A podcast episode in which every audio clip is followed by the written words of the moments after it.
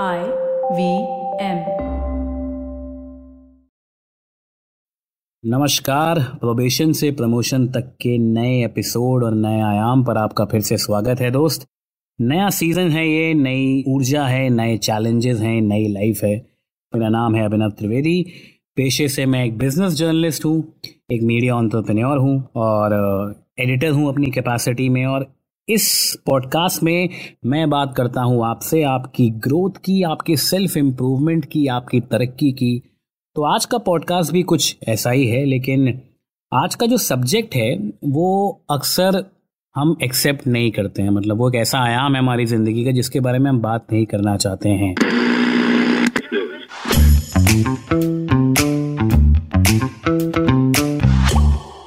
वो आयाम है फायरिंग का। आपको अगर कभी नौकरी से निकाला गया हो या फिर आप किसी ले ऑफ़ का हिस्सा रहे हों।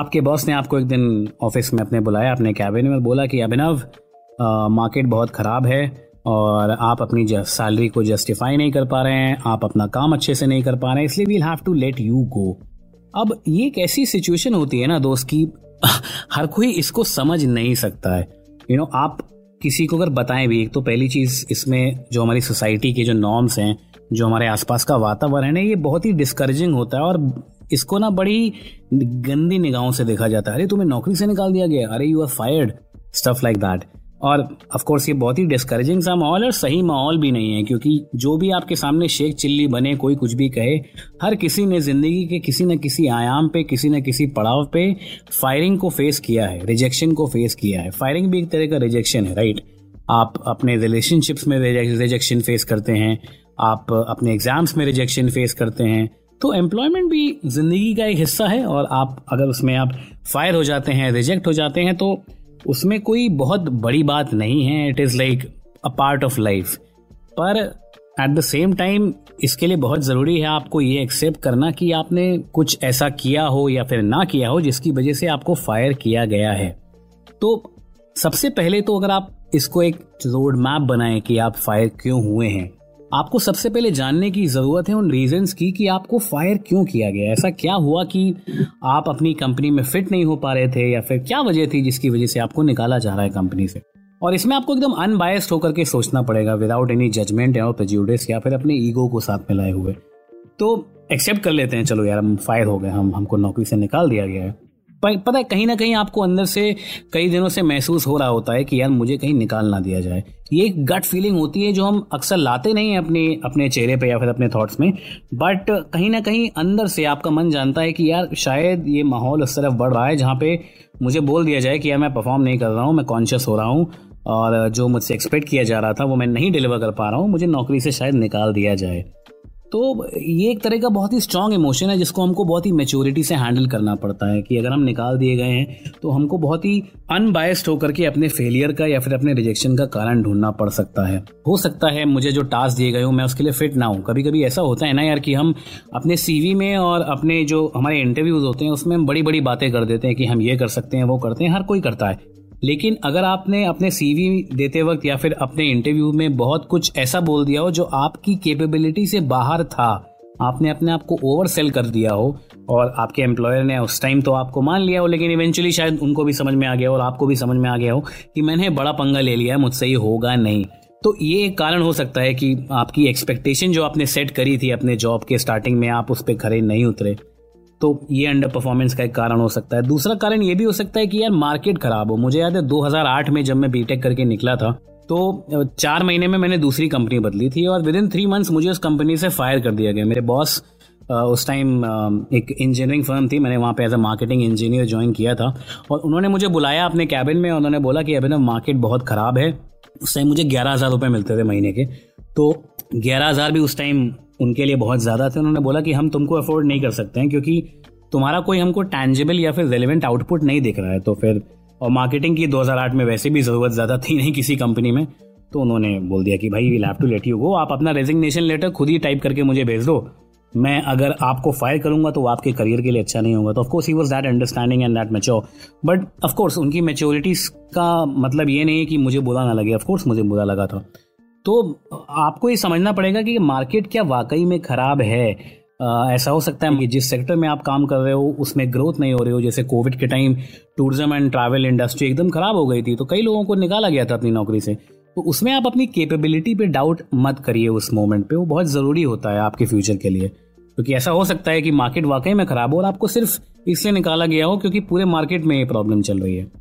हैविंग सेड दैट कितना भी बड़ा रिसेशन हो किसी न किसी मार्केट में जो टॉप परफॉर्मर्स होते हैं, उनको कंपनी हमेशा रिटेन करती है। तो घूम फिर के बात आपके परफॉर्मेंस पे ही आ जाती है कि मोटा मोटी आपको अगर निकाला नहीं जा रहा है तो मतलब आप हाई परफॉर्मिंग एम्प्लॉय रहे होंगे। लेकिन हाँ 2008 में ही मैंने तो देखा है, दुनिया भर में बहुत अच्छे अच्छे टॉप परफॉर्मर्स को भी निकाला गया था। तो ये कुछ चीज़ें हो सकती हैं। तीसरा रीजन ऑफ़ कोर्स हो सकता है कि आपने शायद मिसकंडक्ट किया हो अपनी कंपनी में, आपने किसी के साथ बदतमीजी की हो, आपने शायद किसी के साथ गलत बर्ताव किया हो, मारपीट करी हो, कुछ भी मिसकॉन्डक्ट हो सकता है आपका। तो बैड बिहेवियर के चलते आपको शायद नौकरी से निकाल दिया गया हो। तो सबसे पहले आपको एसेस करना होगा कि आपको नौकरी से निकाला क्यों गया है। और ये ट्रू इमोशन होता है, आपको उसको एक्सेप्ट करना होगा। आप उसको दूर भागोगे ना कि मतलब छोड़ो यार it is just a thing which is happened अब मैं इस पर ध्यान नहीं दूँगा। तो फिर आप अंदर ही अंदर फ्रस्ट्रेट होंगे और आपको बाद में uh, ऐसा हो सकता है कि आपको बाद में ये इमोशन बड़ा बन करके आपका मेंटल मॉन्स्टर बन जाए। क्योंकि अक्सर जब आप फायर होते हो ना तो आपको इन्फीरियोरिटी कॉम्प्लेक्स हो जाता है। आप लोगों के बीच में उठना बैठना थोड़ा सा आपको संकोच होने लग जाता है कि यार मैं कैसा आदमी हूँ? मुझे निकाल दिया गया आसपास वालों की तो नौकरी है उन सबके पैकेज अच्छे हैं और मैं हूँ यहाँ पे जिसको नौकरी से निकाल दिया गया है। तो एक इन्फेरिटी कॉम्प्लेक्स आना स्वाभाविक है उसमें कोई बड़ी बात नहीं है, लेकिन आपको उसको एक्सेप्ट करना पड़ेगा, तभी आप उस पर जीत पा पाएँगे, अगर आप फ्यूचर एस्पेक्ट देख रहे हैं। तो अपनी मेंटल हेल्थ को इंश्योर करें कि आपकी मेंटल हेल्थ स्ट्रांग है। दूसरी चीज़, आपको थोड़ा सा ना ऑप्टिमिज्म इसमें लाना चाहिए कि भाई, अगर आप फायर हो गए तो ऐसा भी हो सकता है कि you are a misfit in that place जैसे मैं अपनी बात करूँगा, जब मुझे अपनी कंपनी से निकाला गया तो उस टाइम मैं एक मार्केटिंग इंजीनियर था। और अगर मुझे नहीं निकाला जाता तो मैं ये कभी रियलाइज़ नहीं कर पाता कि मुझे मीडिया सेक्टर में जाना है। अगर मैं उस नौकरी में कंटिन्यू कर रहा होता तो शायद कुछ महीने बाद या कुछ सालों बाद अपनी जॉब से ही फ्रस्ट्रेट हो जाता। लेकिन उस फायरिंग ने मुझे ये मौका दिया अपने आप को एक्सप्लोर करने का। इनवर्ड्स लुक करने का। इनवर्ड लुक करना बहुत इंपॉर्टेंट है दोस्त आज के टाइम पे। ये सोशल मीडिया का जो दौर आ गया है ना, हम लोग हमेशा कंपटीशन करते हैं फियर ऑफ़ मिसिंग आउट होता है हमको वगैरह वगैरह, लेकिन हमको अपने अंदर झकझोर के देखना होता है कि हमारी ट्रू स्ट्रेंथ क्या है, हमको किस काम में मज़ा आता है, हम किस काम में नेचुरली अच्छे हैं। क्या ये जॉब जिसके लिए मैं अप्लाई कर रहा हूँ, ये सिर्फ़ इसलिए कर रहा हूँ क्योंकि इसमें पैसा ज़्यादा अच्छा है कंपनी बड़ी है, लोग इसको ज्वाइन कर रहे हैं, या फिर वाकई में मुझे इस काम का शौक है, ये बहुत इंपॉर्टेंट है। मेंटल हेल्थ आपकी अच्छी रहे, इसके लिए ये ज़रूरी है कि आप इनवर्ड होकर के अपने अंदर टटोले कि आपको क्या पसंद है और क्या ना पसंद है, और उसके बाद कोई नौकरी ज्वाइन करें। वहाँ पे चांसेस कम होंगे कि आपको निकाला जाए, क्योंकि आपको अपने काम में स्वाभाविक तौर पे मज़ा आता है, और जब आपको किसी काम में मज़ा आता है तो आप उसको अच्छा करते ही आप अपने बेस्ट कैपेबिलिटीज में वहाँ परफॉर्म करते हैं। तो इनवर्ड लुक करना अपने आप के लिए बहुत ज़रूरी है। मुझे जब निकाला गया तो फिर मैंने किताबें पढ़ना शुरू कर दी, मैंने समझना शुरू कर दिया कि मुझे लाइफ में आखिर चाहिए क्या। मतलब इन्फेरिटी कॉम्प्लेक्स तो ठीक है, लेकिन क्या मैं इतना बेकार हूँ कि मैं ज़िंदगी में कुछ कर ही नहीं सकता हूँ? क्या नौकरी से निकाला ज़िंदगी का अंत हो गया है मेरे लिए? बिल्कुल भी नहीं। आप किताबें पढ़िए सेल्फ इंप्रूवमेंट किताबें पढ़ने से बहुत फ़ायदा मिलता है। आजकल तो पॉडकास्ट आ गए हैं। उस टाइम तो इंटरनेट का उतना बोला बाला था नहीं सोशल मीडिया का बोला बाला था नहीं तो कहीं ना कहीं मैं सेफ़ था, क्योंकि अक्सर ये होता है ना कि जब आप ऐसे दौर में होते हैं और आप सोशल मीडिया को सर्व करते हैं तो फिर आप और फ्रस्ट्रेट हो जाते हैं, क्योंकि सोशल मीडिया में हर कोई अपना बेस्ट पिक्चर दिखाता है और आपको लगता है कि यार, हर कोई तरक्की कर रहा है, मुझे फायर कर दिया गया है। ये एकदम झूठ है। सोशल मीडिया एक मिथ्या है। दुनिया में कोई कुछ भी दिखा दे, अंदर की बात हमेशा थोड़े से उसमें बिटवीन द लाइन्स रीडिंग होती है, उसमें हमेशा एक फ्लिप साइड होता है। तो सोशल मीडिया से दूर रहें ऐसे फ़ेज़ में। अपने आप को समझें, अपनी स्ट्रेंथ को समझें, किताब पढ़ें पॉडकास्ट सुने नए नए सेल्फ इम्प्रूवमेंट के जो आते हैं, आपको अगर अपनी स्किल सेट में कोई इजाफा करना, यही एक टाइम होता है दोस्त कि आपके पास कुछ खोने को नहीं है यू you नो know? आप एक ऐसे दौर में जब आप नौकरी तो खो ही चुके हैं now you have nothing more to lose तो अब you can start from the beginning start from the scratch right और उसमें कोई शर्म वाली बात नहीं है। मैं बताऊँ, इसको लेकर के इतना टैबू होता है ना जमाने में और लोग आपको ऐसे देखते हैं कि आपको बहुत अजीब सा फील होने लग जाता है कि यार मैं किसी लायक नहीं हूँ। ये फीलिंग अपने अंदर मत आने दे। बड़े बड़े लोग फेल हुए हैं। मीन एम एस धोनी जो कि इंडियन क्रिकेट टीम के कैप्टन रहे थे, उनको रेलवेज की क्रिकेट टीम में रिजेक्शन हो गया था उनका। उनको वहाँ सिलेक्शन नहीं मिला था। He was not allowed to even represent the railways cricket in the Ranji तो अब आप सोचिए रिजेक्शन हर एक की लाइफ में आता है। इब्राहिम लिंकन की आपने स्टोरी सुनी थी, जो कि कई सालों तक आई मीन पचास साल तक उन्होंने लाइफ में सिर्फ़ खोया था। कभी अपनी वाइफ उनकी डेथ हो गई। फिर उन्होंने बहुत सारे इलेक्शंस अपने ज़िंदगी में आ रहे और एकदम से वो प्रेसिडेंट ऑफ़ यूनाइटेड स्टेट्स बन गए। ऐसे ही वॉरेन बुफे की अगर आप बात सुनेंगे, जो कि दुनिया में सबसे अमीर आदमियों में आते हैं, उनकी नेटवर्थ जो है इट्स अगर मैं एग्ज़ाम्पल लूँ ट्वेंटी टू बिलियन डॉलर्स है। तो उन्होंने साढ़े इक्कीस बिलियन डॉलर जो हैं मतलब almost ninety nine point five percent of his wealth was created after the age of fifty तो कहने का मतलब ये है कि जो फायरिंग होती है या फिर ले ऑफ़ होते हैं, ये आपकी लाइफ का एक पहल है, एक एक आयाम है जिसको आप कई सालों बाद जब याद करेंगे तो आप मुस्कुराएँगे, क्योंकि ऐसा हो सकता है कि ये फायरिंग मुझे कुछ सिखा रही हो, ये एक दुनिया का कोई इशारा हो मेरी तरफ़ कि मैं इस काम के लिए ठीक नहीं हूँ, मैं इस काम के लिए नहीं बना हूँ तो अच्छा ही हुआ कि एक यू नो बला टल गई सर से। ये एक अप्रोच होता है, एक मेंटल एटीट्यूड होता है, आपको उसको देखना पड़ेगा। और फिर आप, मैं जो बात कर रहा था नई स्केल एक्वायर करने की कॉन्फिडेंस तो जब मैंने किताबें पढ़ी पॉडकास्ट पढ़ने शुरू किए पॉडकास्ट सुनने, उस टाइम तो उतने पॉडकास्ट होते नहीं थे, लेकिन तब नए नए वीडियोस शुरू हुए थे यूट्यूब में मोटिवेशन वाले। मैं वो देखता था और किताबें पढ़ता था तो मुझे एहसास हुआ कि मतलब what am I good at मैं नेचुरली किस चीज़ में अच्छा हूँ? मैं नोट्स बनाने शुरू किए, फिर मैंने मीडिया कंपनीज़ में अप्लाई करना शुरू किया। और क्या होता है ना कि जब आपके पास कुछ भी खोने को नहीं होता ना तो आप अपने वेट से दस गुना ज़्यादा बड़ा खेल सकते हो। मतलब मैं आपको बताऊँगा, मेरे पास वर्क एक्स उस टाइम छह महीने का भी नहीं था, लेकिन मैंने एक ऐसी नौकरी में अप्लाई कर दी जहाँ पे मिनिमम वर्क एक्स वॉज़ पंद्रह साल। मैंने उस जॉब में अप्लाई कर दिया और ऑफकोर्स जब मैं वहाँ इंटरव्यू देने गया तो लोग हंस रहे थे कि तुम्हारा तो कोई वर्क एक्स नहीं है, तुम यहाँ क्यों देने आ गए? मैंने कहा कि sir I have nothing to lose मेरे पास तो नौकरी भी नहीं I will still give this a shot तो उनको वो एटीट्यूड पसंद आया। और उन्होंने बोला कि ठीक है, पंद्रह साल वाली नौकरी में तो हम आपको नहीं रख सकते हैं आप अपना सीवी छोड़ जाओ। If there is some other opening in a company will definitely call you और वही हुआ, दो हफ़्ते बाद मुझे एक कॉल आया कि एक सेल्स एग्जीक्यूटिव की जॉब खाली है it was a media company मुझे मीडिया सेक्टर में एंट्री करनी ही थी किसी भी तरह से। तो एक वैकेंसी है और इनफैक्ट मुझे थर्टी फाइव परसेंट हाइक मिला। जब मैंने ज्वाइन किया। तो आप सोचिए, कहीं ना कहीं जिस नौकरी को मैंने छोड़ा था, जहाँ से सॉरी जिस नौकरी से मैं फायर हुआ था, जिस तनख्वाह पे मैं फायर हुआ था, अपनी स्किल पे काम करके जब मैंने दूसरी जॉब ज्वाइन करी तो वहाँ पे मुझे थर्टी फाइव परसेंट हाइक भी मिला।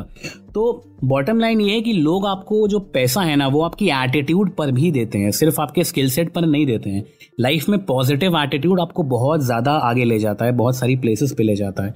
तो पॉजिटिव एटीट्यूड अपना बिल्कुल मत खोइए। इन्फीरियोरिटी कॉम्प्लेक्स तब तक रखिए जब तक वो आपको पुश कर रहा है। उतना मत रखिए कि आपको वो एकदम डिमोटिवेट कर दे, आपको लूप में ले जाए थॉट के कि मैं किसी लायक नहीं हूँ। तो एटीट्यूड अपना पॉजिटिव रहना बहुत ज़रूरी है। फ्लिप साइड वही है कि there is no fear of losing now अब आपको नौकरी से निकाल दिया गया, अब आप फायर हो गए तो डरने की कोई बात ही नहीं है। अब आप खुल के खेल सकते हैं। The most dangerous person on the planet is the one who has nothing to lose बहुत पुरानी कहावत है।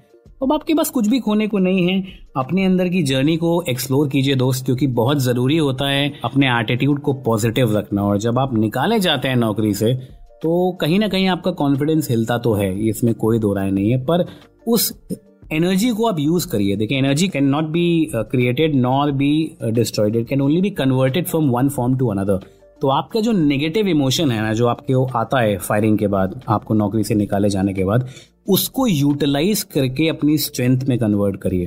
टैंजेबल कहने के तरीके वही हैं। इनवर्ड्स देखना शुरू करिए। आपके क्या पॉजिटिव हैं, क्या नहीं हैं। नए गोल्स बनाना शुरू करिए। उनको थोड़ा नैरो करिए। आप थोड़ा मेजरेबल गोल्स बनाइए कि मुझे क्या करना चाहिए लाइफ में। मेरे नए गोल क्या होंगे? मेरा अगला पड़ाव क्या है? अपने वॉन्ट्स और नीड्स को थोड़ा रीअसेस कीजिए कि आप अब क्या चाहते हैं अपनी लाइफ से। मतलब जो आपने पिछली नौकरी में देखा, आपने वही करना चाहते हैं या फिर कोई नए आयाम पे जाना चाहते हैं। पॉजिटिव पे रिफ्लेक्ट कीजिए, जैसा कि मैंने पहले बोला कि एटीट्यूड पॉजिटिव रखना बहुत ज़रूरी है। ऐसा हो सकता है कि आप शायद ही उस नौकरी से फ्रस्ट्रेट हो जाएँ। तो अच्छा है कि अभी भगवान भरोसे आपको फायर ही कर दिया गया हो। तो पॉजिटिवली लेना शुरू करिए। There is always a positive in lot of negative social media से जितना हो सके दूर रहें। हेल्दी लाइफस्टाइल बिल्कुल प्लीज़ अपना, ऐसा नहीं हो कि आपको नौकरी से निकाल दिया गया हो तो आप एक महीने तक गम बना रहे हैं, आप नशा कर रहे हैं, आप कुछ लाइफ में अब करना नहीं चाहते, आप नेगेटिव हो गए हैं, वो लॉन्ग टर्म के लिए अच्छा नहीं है। आप लोगों को जो जब लोग अक्सर बोलते हैं, मज़ाक मज़ाक में कि उसका ब्रेकअप हो गया, वो नशे में धुत हो गया, उसको नौकरी से निकाल दिया गया, वो नशे से धुत हो गया, ये फ़िल्मों में ठीक लगता है, लेकिन असल ज़िंदगी में जब आपके पास नेगेटिव इमोशंस की बाढ़ हो तो आप नशा करके उसको और बढ़ाइए नहीं।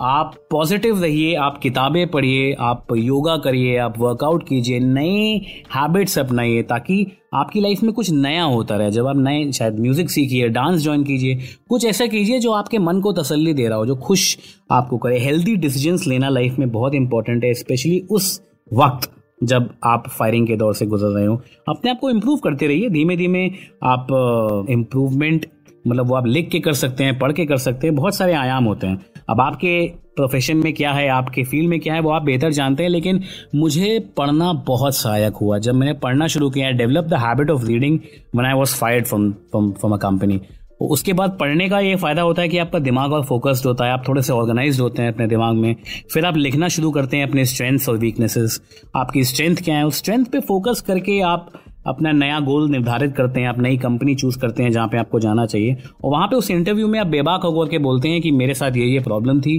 और ये ये मैंने फेस किया। उसके बाद आपको जो कॉन्फिडेंस आता है ना, उस फ़ेज़ में, जो फायरिंग का फ़ेज़ आप कैसे हैंडल करते हैं? अगर आप फायरिंग का फ़ेज़ बहुत अच्छे से हैंडल कर लेते हैं और अपने आप से कंपैरिजन कीजिए कि जब आप फायर हुए थे और शायद उसके कुछ हफ्तों बाद अगर आपके एटीट्यूड में चेंज है, आपकी हेल्थ में चेंज है, आपके अप्रोच में चेंज है और आप अपने आप को ज़्यादा वाइस पाते हैं। तो दोस्त, आपने वो जंग जीत ली है। जैसे महेंद्र सिंह धोनी ने एक बार एक इंटरव्यू में बहुत अच्छी लाइन बोली थी। उनसे पूछा गया था कि how do you remain so cool all the time तो धोनी साहब बोलते हैं कि बिकॉज़ आप जब रिजल्ट्स के बारे में सोचना शुरू करते हैं ना तो आपको बहुत प्रेशर आ जाता है कि क्या मेरा सिलेक्शन होगा, क्या मैं टीम में आऊँगा, क्या मैं जीतूँगा, कहीं मैं हार तो ना जाऊँ, लोग क्या कहेंगे? तो जब हम रिजल्ट्स के बारे में बहुत सोचते हैं तो हम प्रेशर लेना शुरू कर देते हैं रिजल्ट्स के बारे में। जब प्रेशर आ जाता है तो that makes us underperform तो आप सिर्फ़ उनकी चिंता करिए जो आपके कंट्रोल में है। जैसे आपके कंट्रोल में अपनी पर्सनालिटी पे काम करना, अपने एटीट्यूड पे काम करना नई स्किल्स एक्वायर करना। कल मेरा होगा सिलेक्शन कहीं नहीं, या फिर मैं कल वहाँ पहुँच पाऊँगा कि नहीं, वो मेरे हाथ में नहीं है यार। आप उसके बारे में सोचोगे जितना वो आपको प्रेशर ही दिमाग पर देगा और आपको मजबूर करेगा अंडर परफॉर्म करने के लिए। ये एक शाश्वत सत्य है जो हमारे भारतीय समाज में ना एक्सप्लोर नहीं किया जाता है। हम सबको बचपन से बहुत परफॉर्मेंस प्रेशर में रखा जाता है। एग्ज़ाम में परफॉर्म करो, शादी में परफॉर्म करो, नौकरी में परफॉर्म करो। तो उस वजह से ना हमने एक बहुत बड़ी एक फौज खड़ी कर दी है ऐसी जनरेशन की जो इतना ज़्यादा परफॉर्मेंस एंगजाइटी लेती है रिजल्ट्स को लेकर के इतना ज़्यादा परेशान रहती है कि हम अपने नेचुरली बेस्ट परफॉर्मेंस में रह ही नहीं पाते हैं। आप फायर हुए हैं उस सिचुएशन से, उस काम के लिए। ये आपकी ज़िंदगी डिफाइन नहीं करता है। अगर आप एक अच्छे सेल्स पर्सन नहीं हैं, किसी नौकरी से आपको निकाला गया है कि आप सेल्स नहीं कर पा रहे तो इसका मतलब आपको शायद सेल्स अच्छी ना आती हो। लेकिन इसका मतलब ये नहीं है कि आप मार्केटिंग अच्छी नहीं कर सकते हैं, या फिर आप डेटा साइंटिस्ट अच्छे नहीं बन सकते हैं, या फिर आप एक कॉपी राइटर अच्छे नहीं बन सकते हैं, या फिर आप एक जर्नलिस्ट अच्छे नहीं बन सकते हैं, या फिर आप एक पॉडकास्टर नहीं बन सकते हैं। वो आपकी फायरिंग आपकी लाइफ का एक आयाम बताता है कि आप उस पर्टिकुलर मोमेंट पे, उस कंपनी के साथ एक पर्टिकुलर काम में अच्छे नहीं हैं। वो आपकी ज़िंदगी डिफाइन नहीं करता है। ज़िंदगी को अपने फेलियर से, अपनी फायरिंग से डिफाइन ना होने दें और प्रोबेशन से प्रमोशन तक पॉडकास्ट के इस एपिसोड में अगर आपने कुछ सीखा हो, कुछ जाना हो तो प्लीज़ इसे लाइक करें शेयर करें सब्सक्राइब करें और अगले हफ़्ते मैं फिर मिलूँगा आपसे प्रोबेशन के एक नए आयाम पे बात करने के लिए जो आपको प्रमोशन तक ले जाएगा। हँसते रहिए, खेलते रहिए, अपने एटीट्यूड पॉजिटिव रखिए और प्रोबेशन से प्रमोशन तक की जो मिसाल है वो अपने आप में पॉजिटिव है। तो optimistic attitude is the most important thing अगले एपिसोड पे मैं आपसे फिर मिलूँगा। स्टेट यून to I V M podcast for upcoming episode see you soon नमस्कार शब्बक है